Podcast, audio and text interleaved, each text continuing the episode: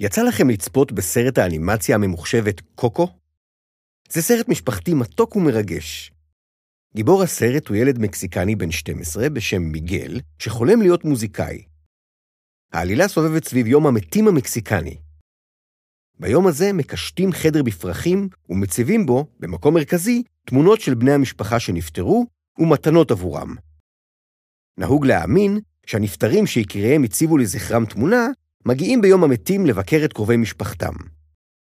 אנחנו ממליצים לכם על הסרט הזה בחום. אם תהיתם למה סיפרנו לכם עליו, הנה הסיבה.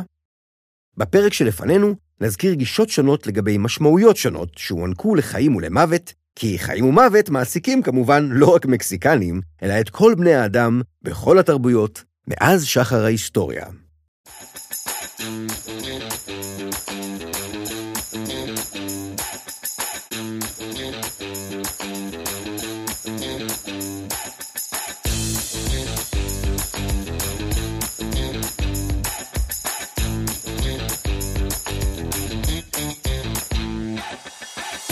היי, אני גדי לוי, ואתם מאזינים לעץ הדעת, הפודקאסט שבו אנחנו מנסים לעודד חשיבה ביקורתית ולענות על שאלות מעניינות שלרוב אנחנו לא מקבלים עליהן תשובות מספקות.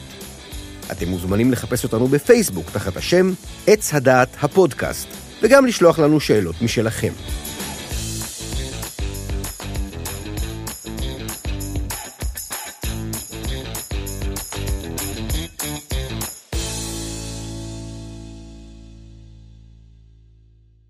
כשמדברים על חיים ומוות, לעתים קרובות מזכירים גם את המושג נשמה. לפני שהקלטנו את הפרק הזה, ביקשנו מכמה אנשים לספר לנו מה זה נשמה, וקיבלנו הסברים מעניינים.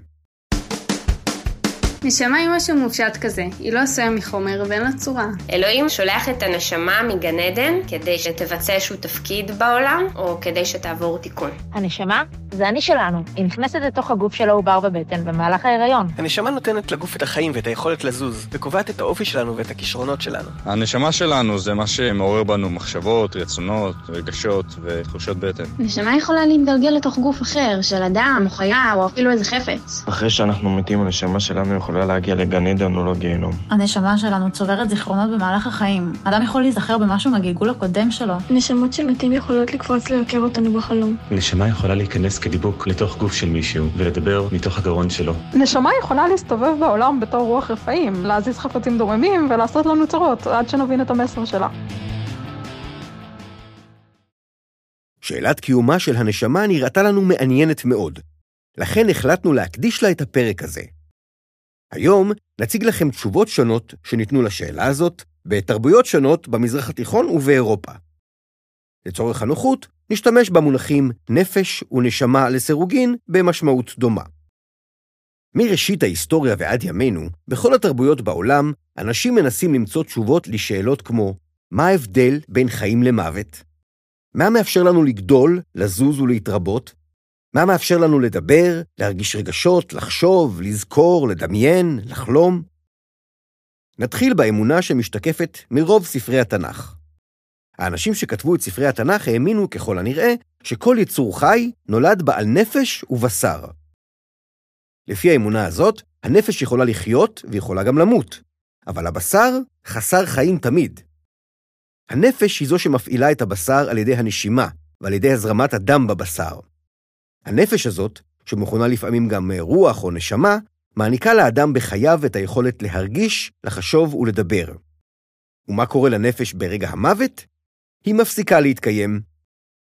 בכמה מקומות בתנ"ך כתוב אמנם שהמתים מגיעים אל מקום תת-קרקעי כלשהו שנקרא השאול, אבל בעיקר במובן שזהו מקום מנוחתם של המתים, התחנה האחרונה שלהם. אחרי המוות אין שכר ואין עונש, והמתים לא קמים לתחייה. בתנ"ך יש סיפור אחד על בעלת אוב שהעלתה זמנית את נשמתו של שמואל מעולם המתים. הסיפור הזה ייחודי וסותר במובן מסוים את התפיסה התנ"כית.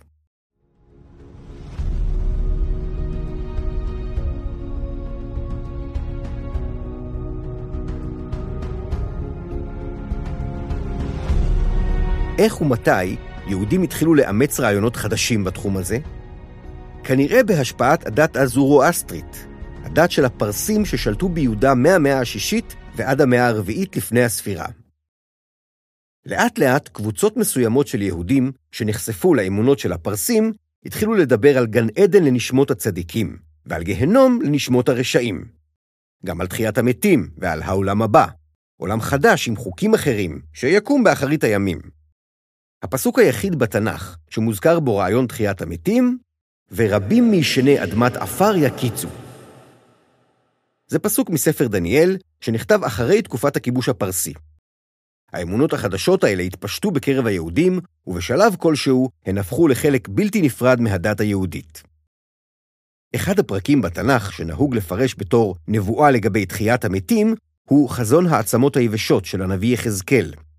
הנה אני פותח את קברותיכם, והעליתי אתכם מקברותיכם עמי, והבאתי אתכם אל אדמת ישראל.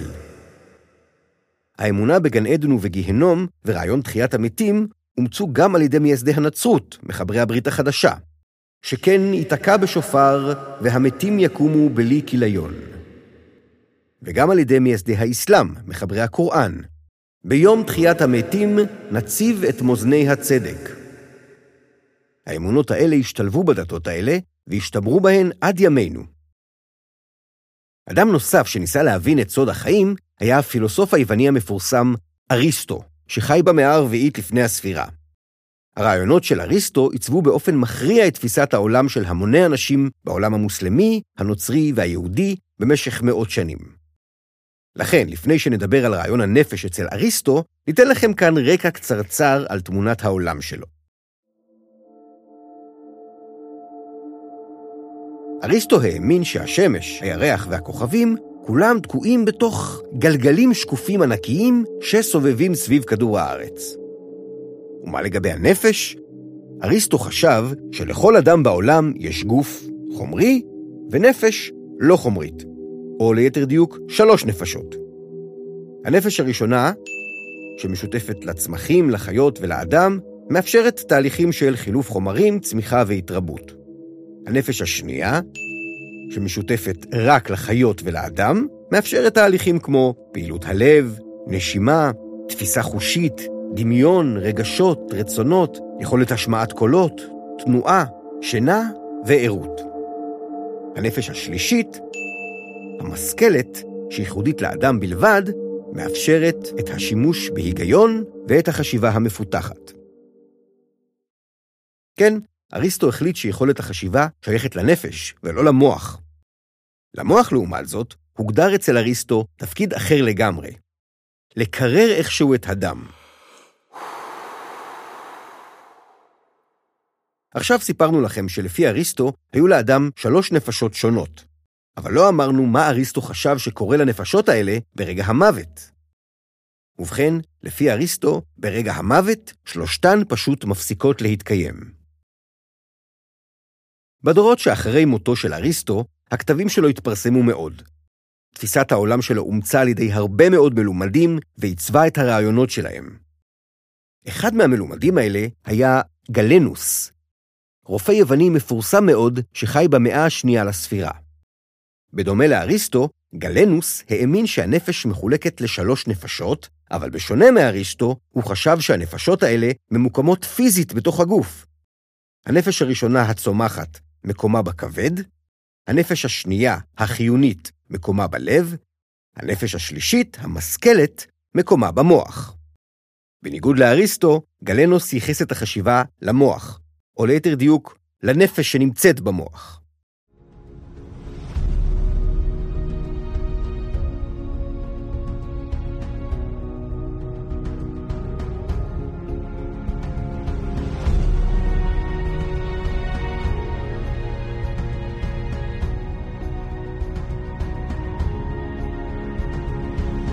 מאות שנים אחרי מותם של אריסטו ושל גלנוס, טקסטים שונים ממקומות שונים בעולם הגיעו לידיהם של מלומדים מוסלמים.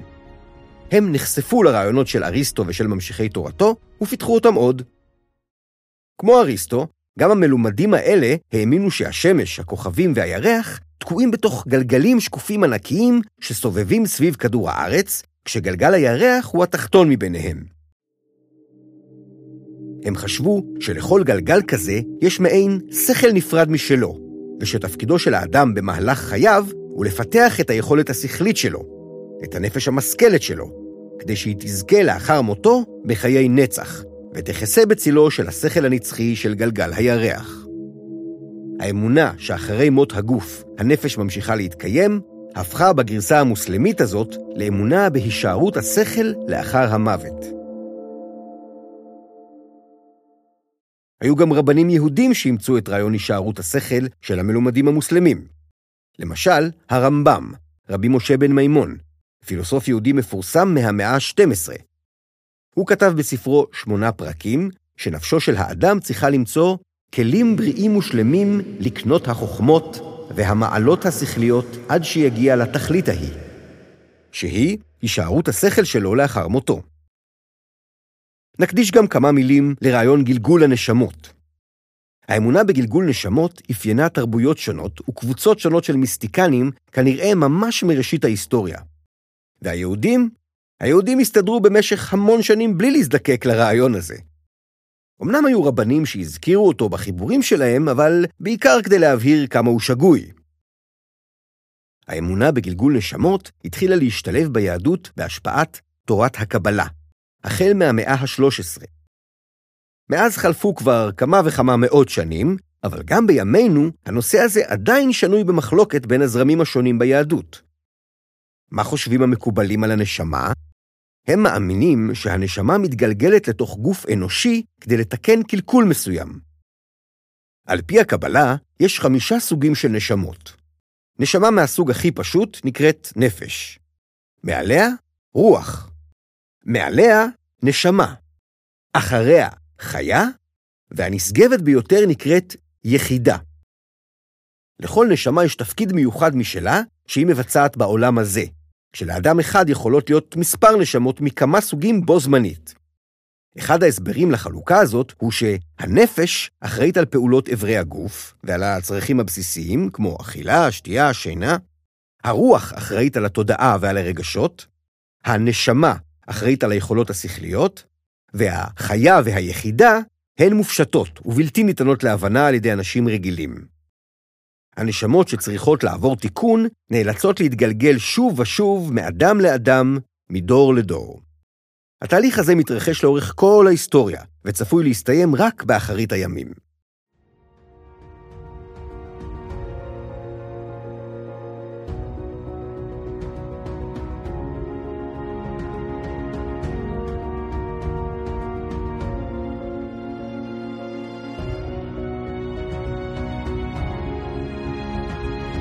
עד עכשיו הצגנו לכם כמה תפיסות מעניינות מתקופות שונות בהיסטוריה.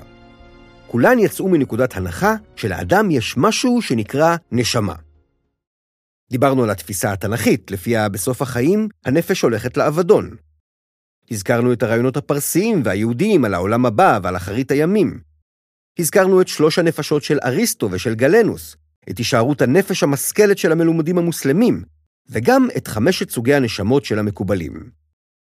התקדמנו בדילוגים בין רעיונות שונים לאורך ההיסטוריה, ואנחנו מתקרבים אל תחילתה של המהפכה המדעית.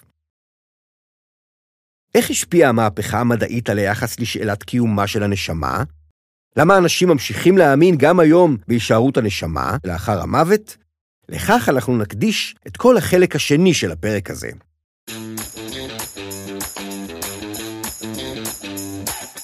זהו, זה היה החלק הראשון של הפרק השביעי של עץ הדעת. מקווים שעוררנו בכם סקרנות ושאלות חדשות על הנושאים שהזכרנו היום. אני גדי לוי. הפרק נכתב והופק על ידי יהודית זוהר, עורך הסאונד היה איתי אהרון. תודה שהאזנתם. נשמח אם תדרגו אותנו באפליקציות השונות. מחכים שתכתבו לנו שאלות ושתשתפו אותנו במחשבות שלכם. מבטיחים להגיב לכולם. מוזמנים כמובן לפקפק בכל מה שאמרנו היום ולחקור בעצמכם. להתראות בינתיים, נשתמע בחלק ב' של הפרק הזה.